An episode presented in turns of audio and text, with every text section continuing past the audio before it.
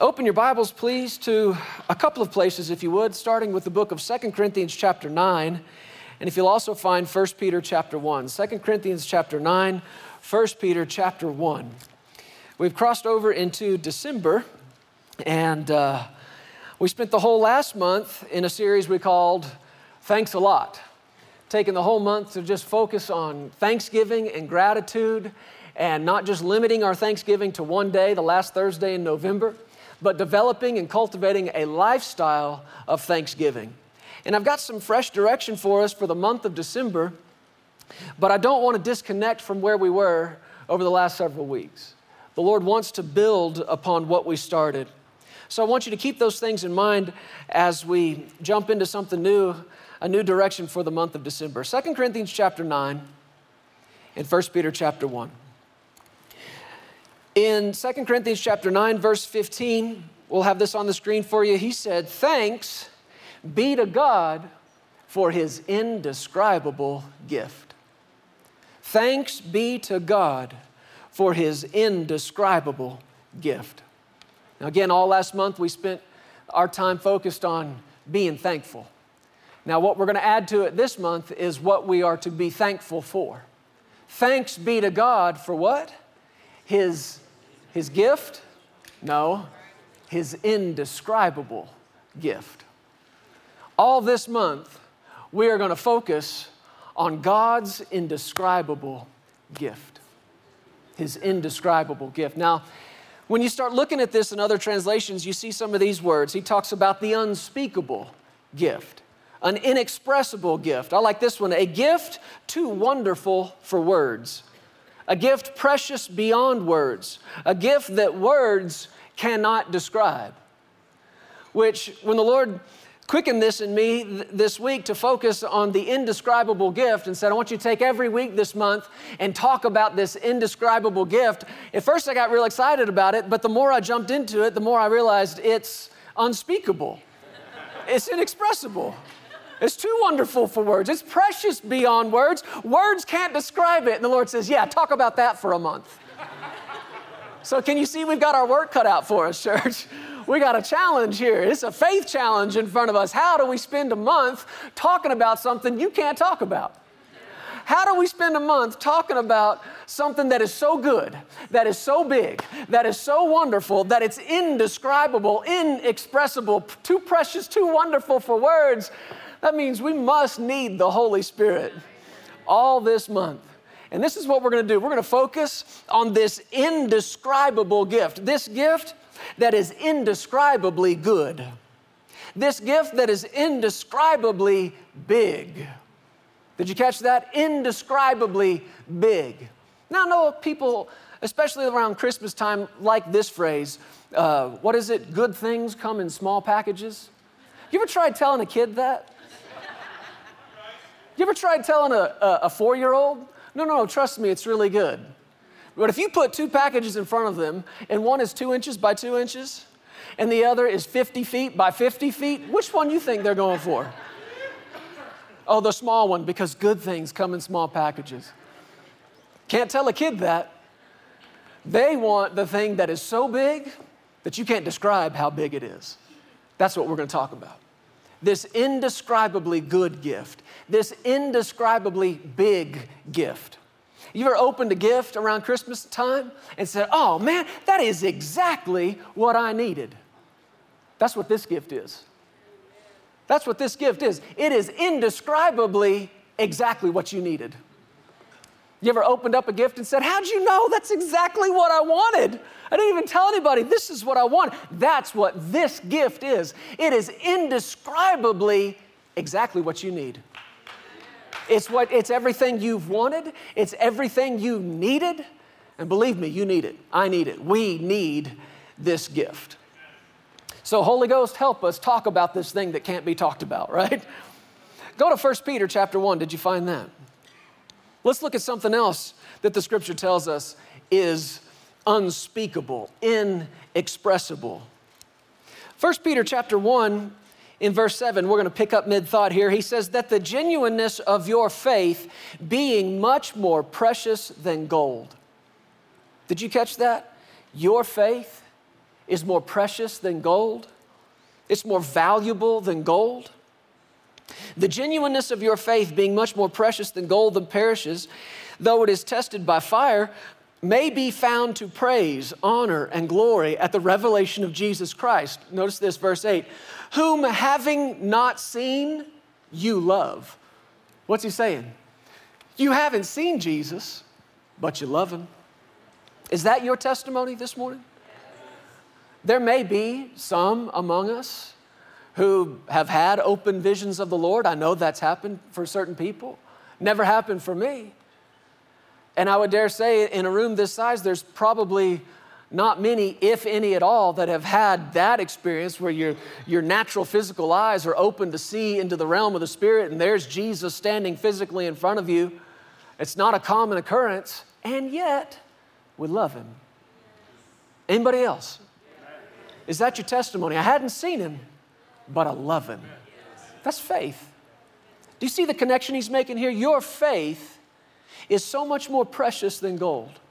What does faith have to do with? See, a lot of people mistakenly think that faith has to do with the unknown. Oh, you people of faith, you just believe in the unknown. No, faith is not about the unknown, it's about the unseen. Big difference. It's not about what you don't know, it's about simply what you can't see. And he's saying, when you have a faith that's so living, so vibrant, so strong on the inside of you that even though you've never seen Jesus and still you love him, that's precious. That is precious to him. And he said it's actually more precious than gold. Gold perishes. This faith, this is eternal stuff. Whom having not seen, you love chapter 1, verse 8, whom having not seen you love, though now you do not see him, check this out, yet believing, you rejoice. Now, we talked about that all last month. How the scripture says we are to be rejoicing. Come on, who was here? Always, always. This is how we create in our lives, our families, our homes, and definitely in this church, how we create an atmosphere of joy. We do it through rejoicing. And not just rejoicing once or twice, not just rejoicing when it looks good, feels good, or you're up for it, but rejoicing always. Always. I think sometimes people come into church, especially this one, and, and, and, and maybe they question, maybe some of the songs that we do, or, or maybe, well, didn't I hear that song last week? Or, or, or why don't I hear this song or that one that might be popular right now? And this isn't to be in judgment of anything else or anyone or anywhere else, but the Lord has mandated us. When I say us, I'm talking about Legacy Church, you and I and this family, to protect this atmosphere and don't let any sound in this place that doesn't have the sound of victory in it that doesn't have the sound of joy in it. Because joy is strength, right? And if there's anything you need on a Sunday just before you cross that threshold into a Monday, is some extra strength. Come on, you need some extra strength to carry you through the next few days. And the only place you're gonna tap into strength like that is in joy, joy, joy, joy, joy, joy, joy, joy. And we create that atmosphere through constant rejoicing, rejoicing, rejoicing. So we're very watchful over what we sing, we're watchful over what we say, we're watchful over what we preach, because we're endeavoring to have an atmosphere that you can step into, maybe tired, worn out from the week, but you get filled up.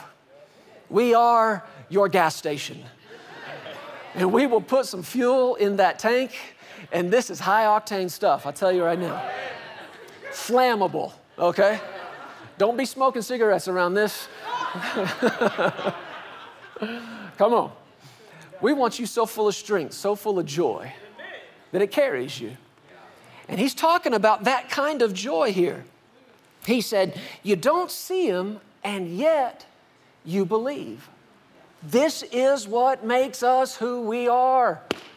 This is what makes us different from the rest of this world. It's not that we believe in an unknown God, we just believe in an unseen God. We believe. He said, though you do not see him, yet you believe. And notice what's connected to your believing?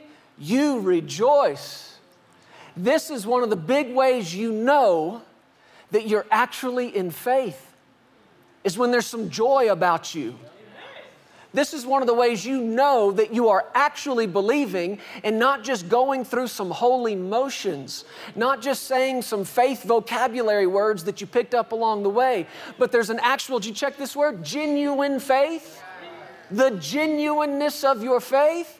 How do we know our faith is real? Because if you can have a genuine faith, guess what else you can have? Fake, false, counterfeit. If you want a genuine faith, here's one of the tests is there joy in it? Is there joy in it? He said, believing, you rejoice. But you don't just rejoice, you rejoice with what?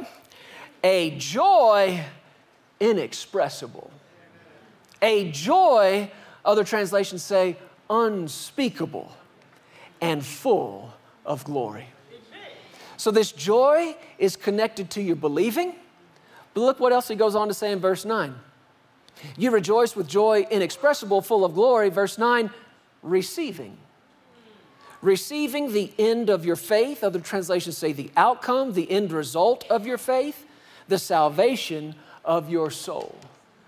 So there is this inexpressible, unspeakable joy, and it's connected to two things it's connected to your believing, and it's connected to your receiving. Now, the receiving thing we get. Actually, the receiving thing everybody gets. You don't even got to go to church to understand this. It's easy for people to connect joy with receiving. You receive a natural gift, and there's joy over it. You get something you've wanted, you get something you've needed, you receive it, it's in your hand, you've got it, you hold it, you touch it, and there's joy that comes with that. But you know what? That in itself doesn't require a lot of faith. What actually separates you and I from the rest of this world is not just the joy that we show in our receiving, it's the joy that we show in our believing. Come on, this is what makes us different. Anybody can rejoice when they've got the gift, when they've got what they wanted. Can you rejoice while you're still believing? For the person of faith, that's you, that's me. That's this house. We are a household of faith. And in this house, does that sound like a mom or a dad? in my house, right? Under this roof. Well, in this house, we have as much joy in our believing as we have in our receiving. Because this is what pleases the Father. Without faith, it is what? Impossible. Impossible to please Him. So there is joy in our believing. Now, let me kind of focus in on something here for a second. And this, I think, will help us, especially those of us who are people of faith, word people, faith people, walking by faith, living by faith, faith in the morning, faith in the noontide, faith when the sun goes down. We have developed our own vocabulary. We've developed kind of our own way of talking that I think other members of the household of faith kind of get and understand when we're talking. Maybe other people wouldn't understand it quite so much. But have you ever heard anybody say or talk along these lines, I'm believing for? I'm believing for healing. I'm believing for this bill to be paid, this need to be met. I'm believing for this. I've said it. I'm, many of you, would you raise your hand? You, you've said that, you've heard that. I'm believing for that. If you want to be technical about it, really, you are not believing for, you're believing in. You believe God. You believe His Word. You believe He is who He said He is. You believe every promise that He's made. This is what you believe.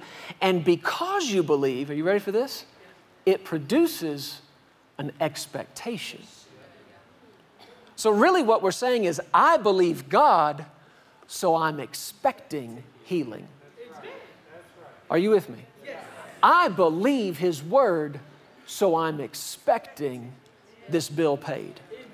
I believe God is who He said He is. I believe the promise that He made to me. So, because I believe, I'm expecting. And so we kind of put all that into one statement I'm believing for this, I'm believing for that. But I, I, really feel like it's important that you understand what you're saying. Because really, what it is, what faith is, is belief, confidence, and trust in Him that produces expectation. Let me use this word hope. Hope, as the Bible defines it, is not wishing, it's not wanting, it's not even a strong desire. The word hope in Scripture literally means confident expectation. Expecting. Where does that hope come for? Come from? What did Hebrews say? Faith is the substance of things.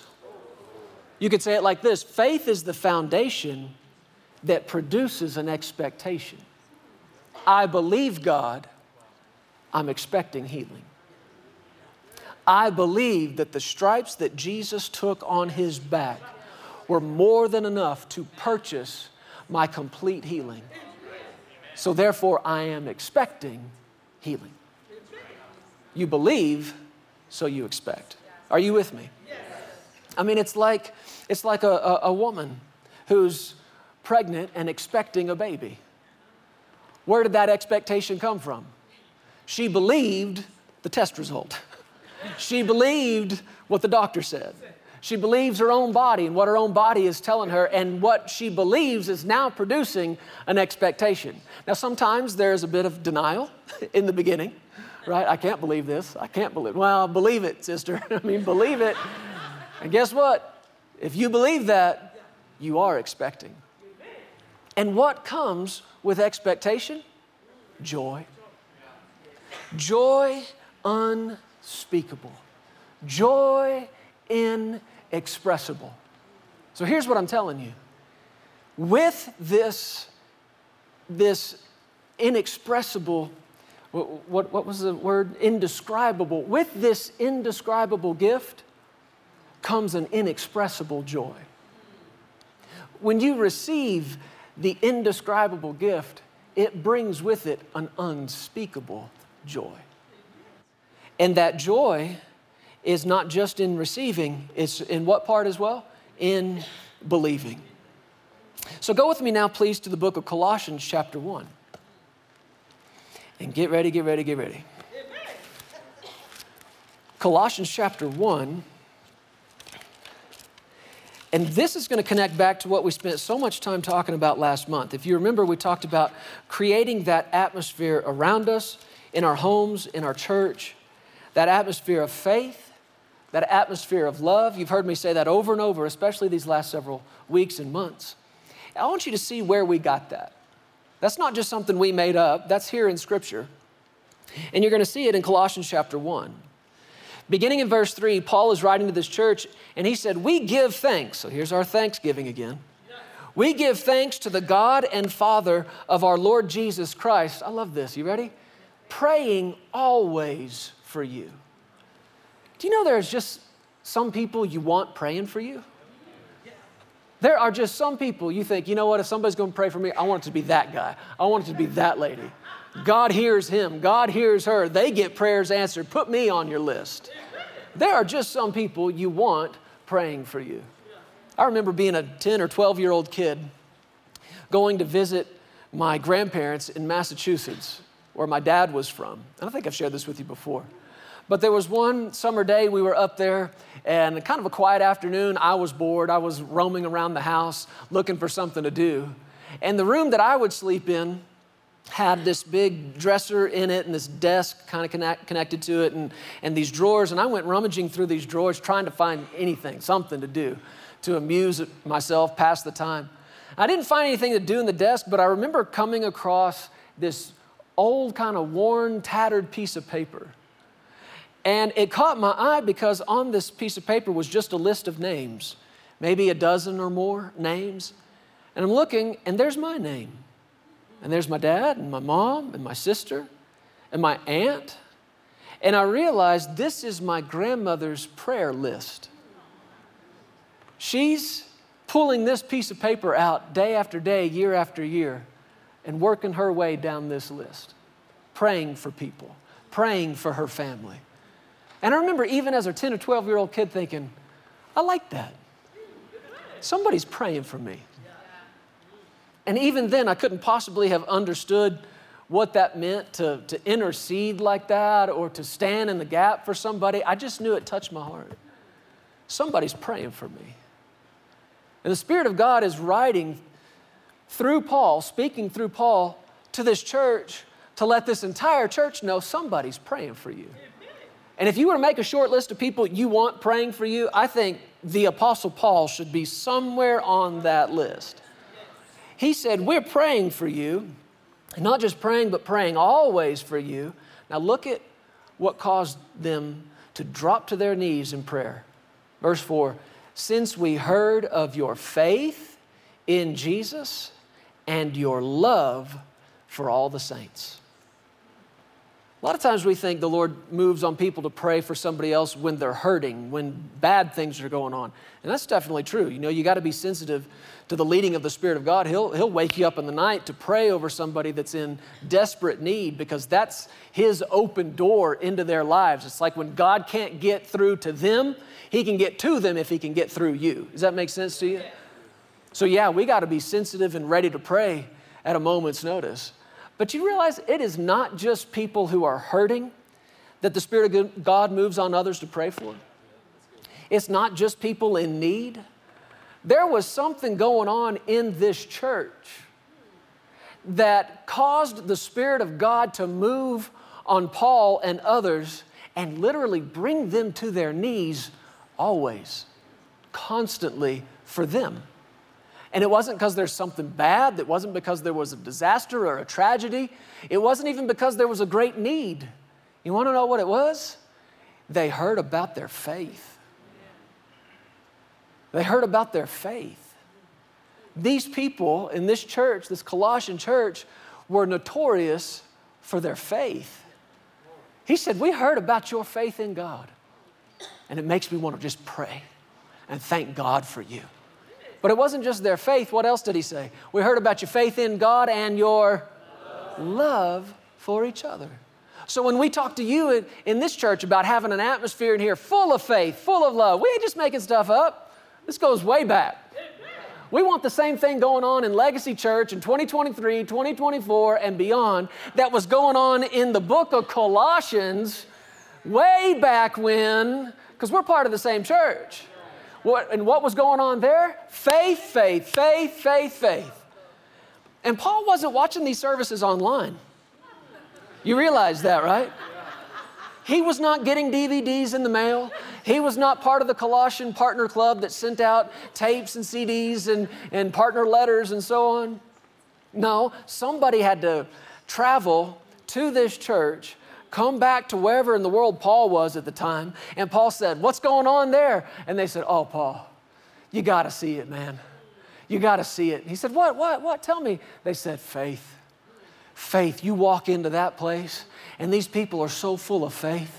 These people have put all their faith in God and have left idols and left the old way of life and that, that, that old false and fake religion, and they have completely yielded to Jesus. They've given their hearts to Him. You like walk into an atmosphere of faith. And Paul said, I love it. I love it. He said, What else? Tell me what else. What else is going on? Anything else? They said, Oh, yeah. Love, man. As much as they put faith in God, these people love each other.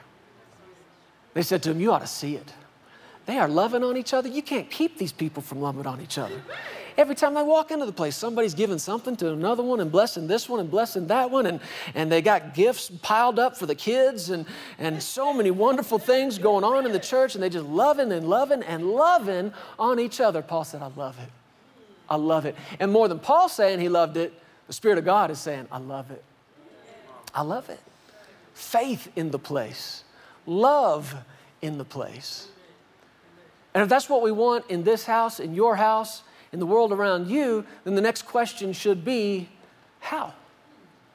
How did they create that kind of atmosphere? And you might think, well, if the atmosphere was so full of faith, then I guess somebody came along and really preached faith. And, and that, I suppose, would be true. I mean, to preach salvation in Jesus, you got to preach faith, right? I guess maybe somebody came, on, came along and preached a really powerful message on walking in love, and, and maybe to an extent that's true. But if you will just keep reading in this verse, you're going to find out exactly what created that atmosphere in that church. And I think it's going to surprise you. He said, once again, we're praying for you all the time because we heard of your faith in Jesus, your love for all the saints. Verse 5, put this up there for us. Because of the hope. What is hope? There you go. Come on, here. Let me hear it. It's what? Expectation, which is laid up for you in heaven, of which you heard before in the word of the truth of the gospel. That's a little wordy. Let me read it to you from the New Living Translation. Maybe we'll have this on the screen for you. He talked about their faith in Jesus, your love for God's people, verse 5 in the New Living Translation. Where, does this, where does this faith and this love come from? They come from your confident hope of what God has reserved for you in heaven. And he said, You have had this expectation ever since you first heard the truth of the good news. You've had this expectation. You've put belief in Jesus, faith in God, and now you've got an expectation. And what is the expectation of? Heaven. Heaven.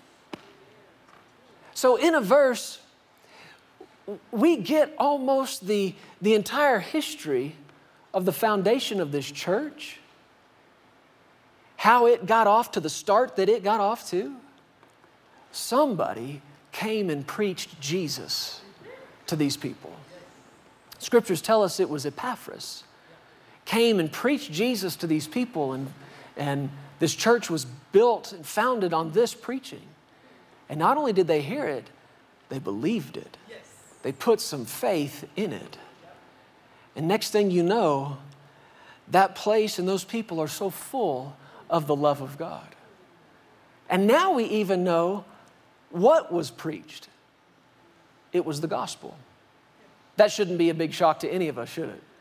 What do you preach to an unbeliever? The gospel. What do you preach to somebody who doesn't know God, who's, who's foreign to the things of God? You preach the gospel, the good news. That's what was preached to these people. But one of the things, and this is evident from this scripture, that was so embedded in this message of the gospel. Yes, he preached Jesus. Yes, he preached Jesus crucified, buried, and risen again. Yes, he preached the baptism of the Holy Ghost. But embedded in the fabric of this gospel message was heaven. Heaven. And what the Spirit of God is saying through Paul is what you heard about heaven has resulted in your faith here and now. It has produced a love in this body here and now. That almost doesn't make sense to us. He's telling them about what's to come, about what's way out in the future, about what they can expect. And what he's saying is your expectation of what's yet to come can actually impact the way you live in right now. Every day you waking up with this expectation. There is power in looking forward to something. You experienced that before? Is there anybody right now in December of 23 who has vacation on the books for summer of 2024? Anybody yet? I, a friend of mine texted me yesterday. I see one right there. A friend said, Yes, right here, right out there. So, what are you doing right now? Expecting, looking forward to it, right? And there's power in that. There is so much power in expecting what's yet to come that it can change your mood here and now today. I know our little girl Jessie, when she was just in kindergarten back in Texas, she woke up one morning just a little bit on the cranky side. You've never done that, but, but she did that morning. And uh, she's slow to get ready and kind of slow to get a move on, get ready for school. And so I remember telling her, Guess, Jessie, don't, don't forget, your birthday party at school with your friends is in 11 days. Now, to be technically accurate here, it was not her birthday party, it was her half birthday. Her kindergarten teacher took all the kids whose birthdays were in the summertime and found their six month birthday so that they could celebrate with their friends in school, in class. And so her birthday's in August, and I think, I don't know, it was sometime six months before that that Jessie's half birthday was in 11 days. And just telling her your half birthday party is 11 days from now put a smile on her face and a spring in her step, totally changed the atmosphere of the house. She's looking forward to it. Got something to look forward to. Church, do we have anything to look forward to? Do we have something so indescribable, so inexpressible, so precious and valuable beyond words in heaven that we can look forward to it and it actually impacts our life of faith right now? Oh, the way we love each other right now? Listen to it again. He said, You've had this, this hope, this confident hope of what God has reserved for you in heaven, and you've had this expectation ever since you heard the gospel. So when they preached the gospel to these people, somebody said something about heaven. And they took whatever they knew, which, if you're honest and you search and scour the scriptures looking for heaven, there's not a whole lot. But there's enough. There's enough to give you and I something to look forward to and to stir up such an expectation, such an excitement about where we're headed and about what's in our future. It's something we don't realize that we need to get in our hearts in a big way. Heaven is as much, if not more so, the plan of God for our lives than anything we do here on earth. I mean, just think about it in terms of time spent. You're, you're going to spend a lifetime on earth pursuing, doing, hopefully, the plan of God for you, which, if you come to discover it, even at an early age, 18, 20 years old, and you, you give every moment of the rest of your life from 20 years old until you go to be with the Lord, is given in pursuit of His plan and His purpose for your life. What do you spend? at best, what's another 70, 75 years, 80 years, right? That's a good long time. What about what you do for 10,000 years? What about, what about what you and I do for the next 250,000 years? Because that's what's in front of us. Sort of makes this 50, 60, 70 year thing sort of, I mean, it's not to say it's not important because it is. But what I'm trying to get across to you is how big heaven is and what a part of the plan of God it is for your life. Heaven. Heaven. Why aren't we talking more about this? The Lord dealt with me about this years ago, and I'm, I'm almost ashamed to say I still haven't done fully what I felt like He told me to do. He, he told me years ago, Jeremy, heaven is real, and you're not talking enough about it. Which made me ask, okay, why? Why would we not talk about it? And I think there's a couple of reasons, two obvious ones that stand out to me personally. One of the big reasons we don't talk a lot about it, or I'll say it like this one of the big reasons I don't talk a lot about it, I've never been there. I haven't been there. And what I've discovered is most people that have been there don't come back. And we have a handful that have and have given testimony, but by and large, most of the people that go stay. So there's not many among us that can say, Oh, yeah, I've been there, it's nice. Great place. So we don't talk about it. Maybe for one reason, we don't have a lot of personal experience with it. But I'll tell you one of the big reasons I discovered that I wasn't talking about it. You know this about me. I grew up in a ministry house, a pastor's kid, preacher's grandkid. And when you kind of grow up in that environment and when church is your life multiple days a week, you end up at a lot of weddings, and you end up at a lot of funerals. And I can't remember if this is something specifically that happened or just kind of a general impression that I got as a kid, but in my mind, this goes back to, I don't know, eight or 10 years old or something like that. Being at a funeral with that casket there at the altar area and a family member standing on the platform and eulogizing and, and remembering and saying all the good things about this person. And it seems to me that perhaps this was a funeral for an elderly person who lived out their full life. And like we've heard about so many people in that stage of life, you hear this often they just kept talking about heaven. I've heard that said before. They just kept talking about heaven. For those last few days, those last few weeks of their lives, they were just so hungry for heaven, kept talking about it and talking about it and talking about heaven. Now, if you're eight years old, sitting in a service where there's a lifeless body there, and they'd say, This person just kept talking about heaven, what do you hear? Whatever you do, don't talk about heaven. Whatever you do, don't say anything about heaven. Why? Because you will go there. like now. And I think somewhere that kind of got subconsciously on the inside of me that if you're talking about it, there was almost this fear connected with it. Well, I don't want to go yet. I don't want to go now. But I'm going to tell you something talking about heaven, if you've been afraid, that's not what's going to send you there. Actually, talking about heaven has the ability to bring heaven here. So, if there's been a fear associated with death, which is the root of all fear, we can just go ahead and get rid of that right now. Because what you and I have to look forward to is nothing to be afraid of. But it is something that can stir such a joy that it's hard to express.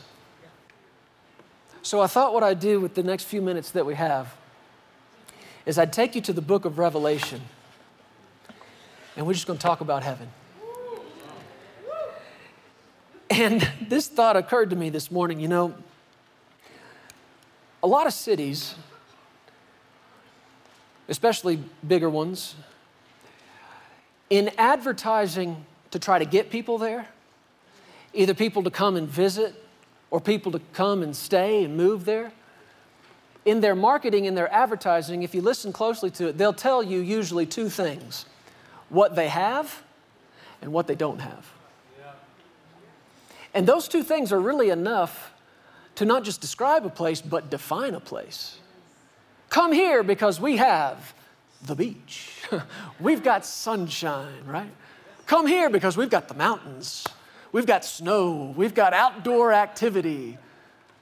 I remember the first trip Sarah and I made to Colorado Springs when we were checking out buildings and places for the church and praying.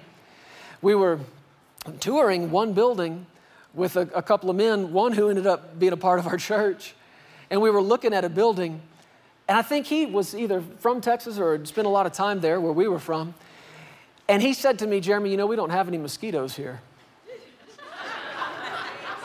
Which, if you're talking to a Texan, that's all the marketing you need. That's all the advertising you need. He didn't even tell me what they do have. He just said, here's what we don't have mosquitoes. And if you don't know what those are, if you don't know what Texas mosquitoes are, Texas mosquitoes will carry away small children. These things are so serious and they're everywhere, and I hate them with everything on the inside of me. I don't know what it is, they're drawn to me. I guess I'm just sweet like that. But as soon as he said, You know, Jeremy, we don't have mosquitoes here, I'm like, I'm sold. When can we get here? And then he said, You know what we do have is 300 days of sunshine. This man is literally selling me. Now I'm telling we, we came because God told us to, but this, this advertising that he gave for this place, no mosquitoes and 300 days of sunshine, where do I sign? This sounds great. See, these cities use these things, what we have, what we don't have, in an effort to draw you. So here's what I'm gonna do. I'm gonna take my pastor hat off just for a second. I'm going to put my travel agent hat on. And I'm going to tell you about a place called heaven. And I just picture us standing in the lobby of that cheap hotel that so many of us stayed at on vacation.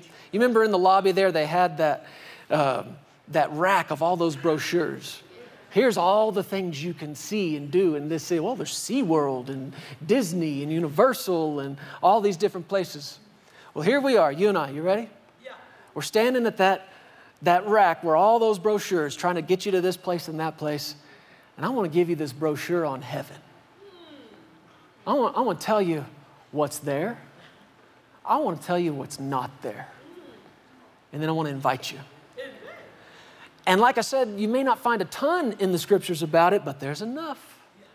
There's enough to give you something to look forward to. So, Revelation chapter 21, and you can just listen to these verses if you want, we'll have them on the screen. Revelation chapter 21, this is heaven's travel brochure. Are you ready? Yeah. John said, I heard a loud voice from heaven. It's important to know where this voice is coming from saying, Behold, the tabernacle of God is with men, and he will dwell with them. They'll be his people. God himself will be with them and be their God. And he begins to describe your future. Here's what you have to look forward to. And God will wipe away every tear from their eyes. There shall be no more death, no more sorrow, no more crying, no more pain. He's inviting us, and I'm inviting you. Let me tell you about heaven. Let me tell you what they don't have. There is no death. Now, we can't even hardly imagine a place with no death. Because here, everything dies. It's a part of that cycle. Everything has a beginning, everything has a middle, everything has an end. Everything dies. And it's hard for us to imagine a place with no death. No death.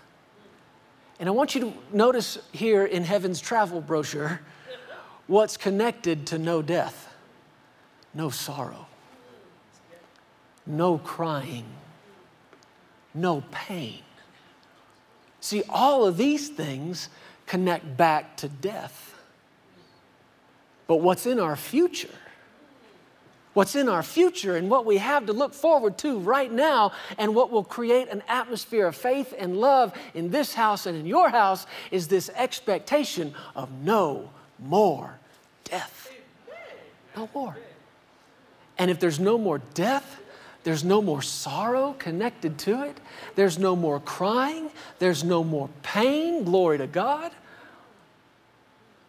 No more. Somebody say, no more. no more. Remember, I told you a few weeks ago, we got this new puppy. Did I tell you about that? Uh-huh. Little Gus. What I didn't tell you was, you remember a few weeks before that, not long ago, maybe a month or so ago, I was telling you about Gunner who likes to follow Sarah. That was our golden doodle who followed Sarah around the house. Four years old. That rascal up and passed away. And it was a complication from some surgery he had had earlier this year. But it was sudden, we weren't expecting it.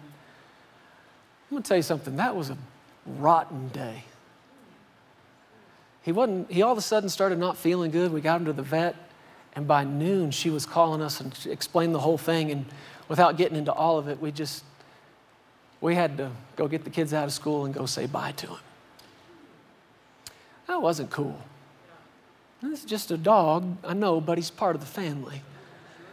And every one of us cried a good cry over that. No more of that.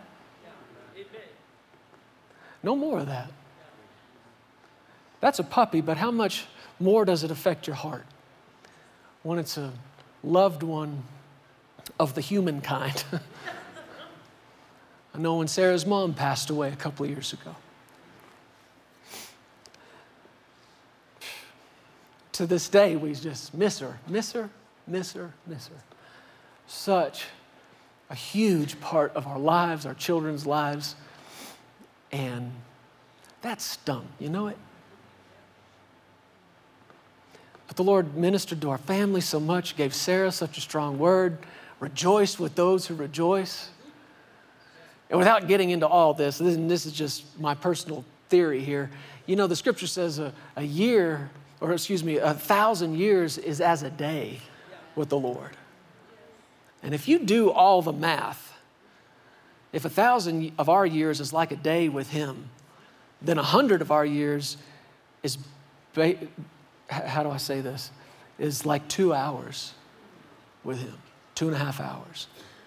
You work that all the way down, and Sarah's mom's been gone now a little over two years. I was doing the math. And it's possible, Sarah, that mom has been there about three and a half minutes. And I've heard people's testimony, actually, those who have gone and came back, that when they saw loved ones, their loved ones said to them, You're here already? See, time is so different. Time is so different. But the big thing is what's not there. There's no death, there's no sorrow that comes from death, there's no more crying, no more dying. I like this one. No more pain. No more pain. Anybody hear that? No more pain. No more pain. Not in your back, not anywhere in your body. I mean, you can do leg day in the gym and the next two days be fine. No more pain. Somebody say, no more pain. This is one of the big things in the heaven travel brochure.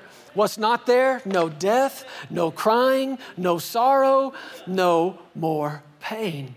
And the New Living Translation says, because all these things are gone forever. Glory to God. Gone forever.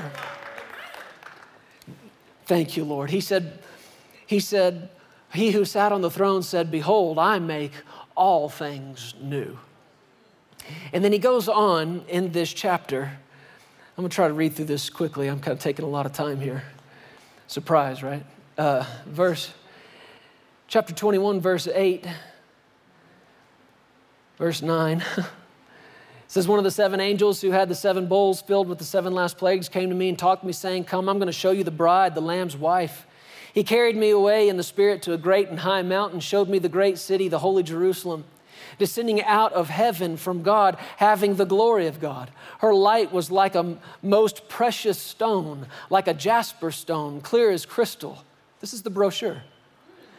Also, she had a great and high wall with 12 gates and 12 angels at the gates and the names written on them, which are the names of the 12 tribes of the children of Israel. Three great gates on the east, three gates on the north, three gates on the south, three gates on the west. Now the wall of the city had 12 foundations, and on them were the names of the 12 apostles of the Lambs. And he who talked with me had a gold reed to measure the city, its gates and its wall. The city is laid out as a square, its length is as great as its breadth. And he measured the city with the reed, 12,000 furlongs, its length its breadth, its height are equal. Then he measured its wall 144 cubits according to the measure of a man, that is, of an angel.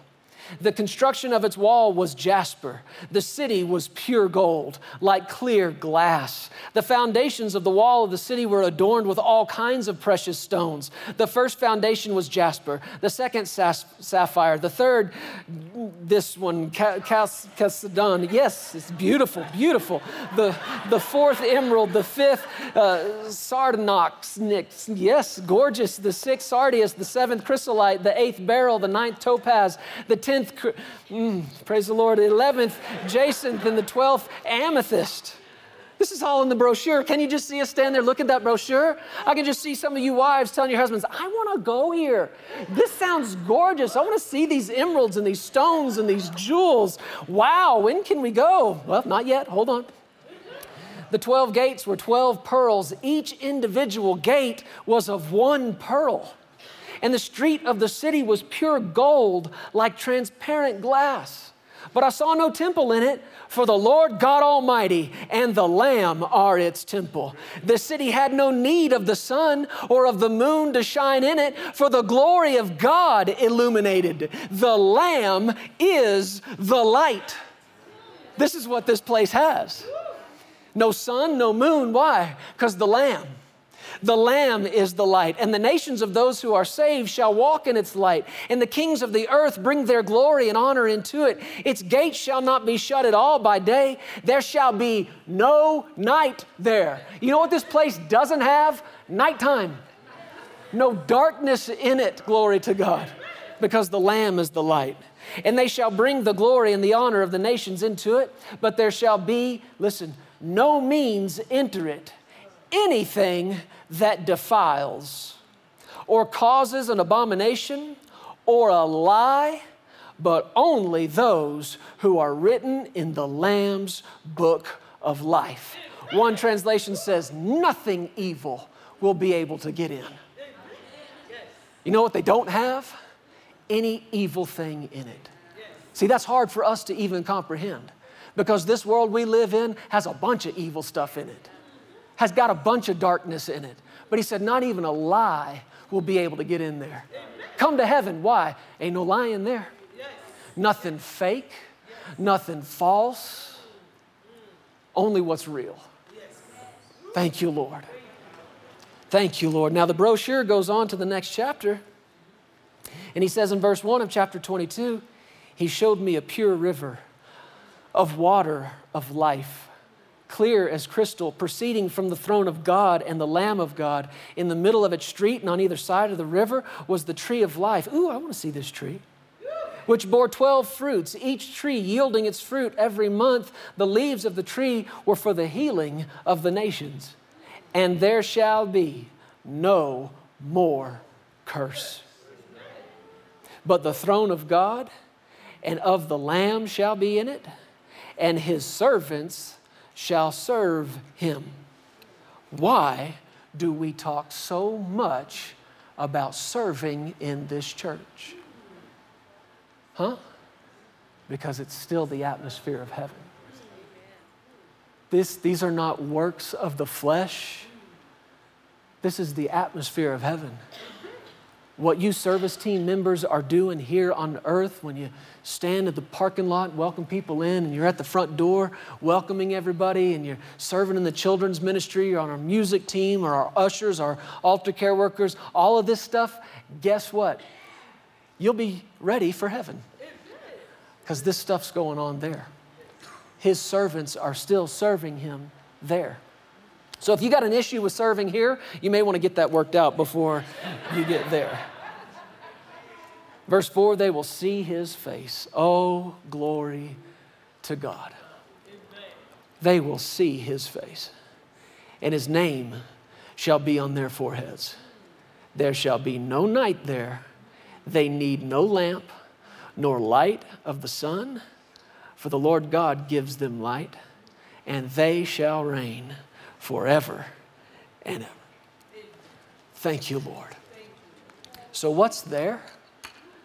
What's there and what makes heaven heaven is the unfiltered, unhindered, unadulterated, pure presence of God. That's what makes heaven heaven. The gold streets are wonderful, all the jewels that some of you can pronounce, some of you can't. Those are beautiful and wonderful. What makes it heaven is He's there. He's there, His presence. And David said, In your presence is what? Fullness of, we might say, joy unspeakable, joy inexpressible. And at your right hand are pleasures forevermore. Family, this is in your future. This is what you and I have to look forward to. Even more than our half birthday, even more than vacation next year. We've got heaven to look forward to. What's there is pure light. What's there is pure life. Glory to God.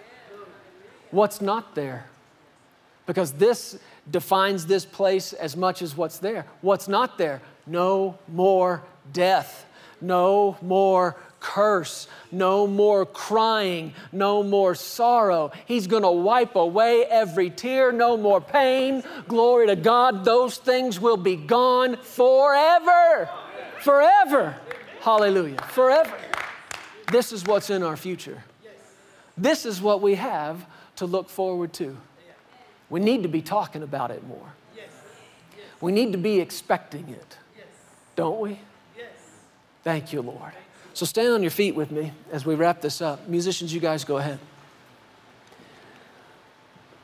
If you look at the back of your brochure, now that I've told you everything about it and what's there and what's not there, I can hear your next question How do we get there? What are the directions? And if you look on the back of those brochures and the little travel guides, there's always a map, right? There's always a, way to get there. Well, in the book of John, chapter 14, Jesus had just told his disciples, I'm leaving. And man, they didn't like that. They start sorrowing. They're upset. Oh, don't leave, don't leave. We don't want you to go. So he said to him in John 14, Hey, hey, don't let your heart be troubled. You believe. You believe. And if you really believe, then what are you going to be doing? Rejoicing. They're not rejoicing, they're sorrowing. Hey, don't let your heart be troubled. You believe in God, believe also in me. So, this is what he said to them to help them not sorrow here and now. He said, I'm going to prepare a place for you. In my Father's house are many mansions, and I'm going right now to get yours ready.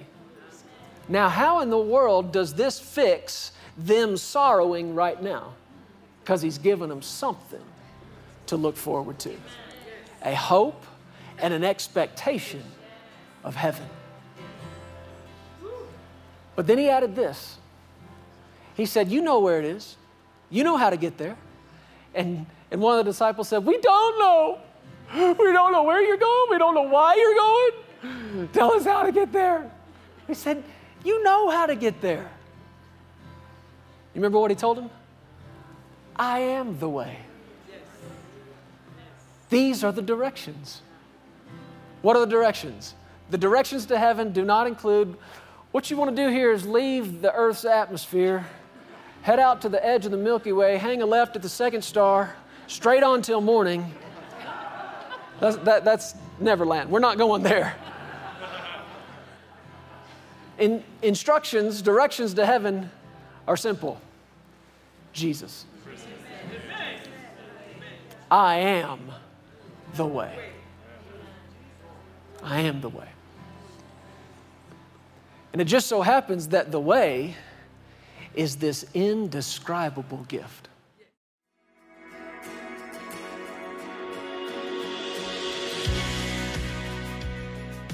Thank you so much for tuning in today.